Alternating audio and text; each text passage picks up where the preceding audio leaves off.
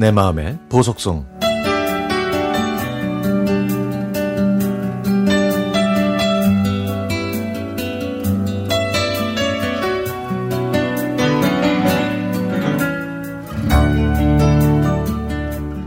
한국 전쟁 중이던 1951년 1월 27일. 당시 17살 나이에 징집되어 6년 동안 군복무를 하시고 많은 트라우마로 힘든 삶을 사셨던 아버지께서 지난 9월 9일 90세를 일기로 눈을 감으셨습니다. 어머니도 아버지와 같은 요양병원에 입원하셨다가 4개월 전에 암으로 먼저 돌아가셨죠. 슬픔을 가눌 길 없는 상황에서 아버지의 장례를 치르는 날, 현충원에서 전화가 왔습니다. 아버지가 탈영한 적이 있어서 현충원에 모실 수 없다고 하더라고요. 그러면서 심사를 해야 하니까 두 달 이상 기다려달라고 했습니다. 저는 장례식장 관계자분의 도움을 받아 소명서를 작성한 다음 팩스로 현충원에 서류를 제출했죠. 한국전쟁 때 부모님을 여인 아버지는 큰아들이셨고 그 밑으로 네 명의 여동생이 있었습니다.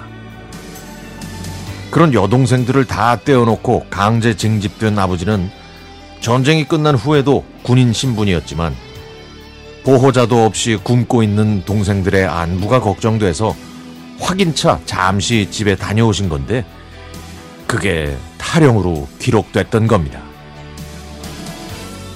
전쟁이 끝난 다음에는 가족의 생사 확인을 위해서라도 잠시 휴가나 외박을 보내줬어야 하는데 나라를 위해 전쟁 치르신 그 분들의 공로도 모르고 외면하면 안 되는 거잖아요.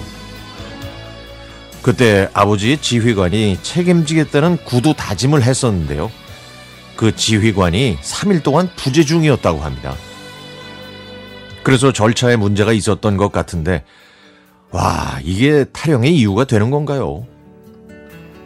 국가유공자로 화랑 무공 훈장을 포함해 여러 상패를 받으셨고, 육군 하사로 만기 제대하기까지 하신 한국전 참전 용사가 현충원에 가실 수 없다고 합니다. 5년 동안 요양병원에 계시던 아버지는 전쟁의 트라우마 때문에 혼잣말을 하시고 고통스러워 하셨습니다.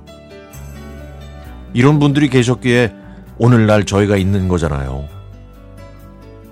그래서 아버지의 유품 중에서 낡은 지갑 속에 있는 국가유공자증을 보고 있으면 마음이 아파옵니다. 저는 막내딸이라 아버지의 사랑을 듬뿍 받은 딸이었습니다. 음식 솜씨가 좋았던 아버지는 김치를 담아주셨고 친정집에 가면 세상에서 가장 맛있는 커피도 타주셨던 자상한 아버지. 유독 막내딸을 예뻐하셨던 아버지였는데 저는 아버지의 전쟁 이야기가 지겨울 때가 많았어요. 살아계실 때 단 한 번이라도 아버지가 영웅이시고 훌륭하신 분이라고 말씀드리지 못한 것이 가장 후회가 됩니다. 목숨을 바쳐 지켜내신 이 나라에서 그런 영웅들을 알아보지 못하는 상황이 원망스럽네요. 아버지, 조금만 기다려 주세요. 그렇게 원하시던 아버지의 명예를 꼭 회복, 회복시켜드려서 현충원에 모시도록 하겠습니다. 아버지, 영원히 사랑합니다.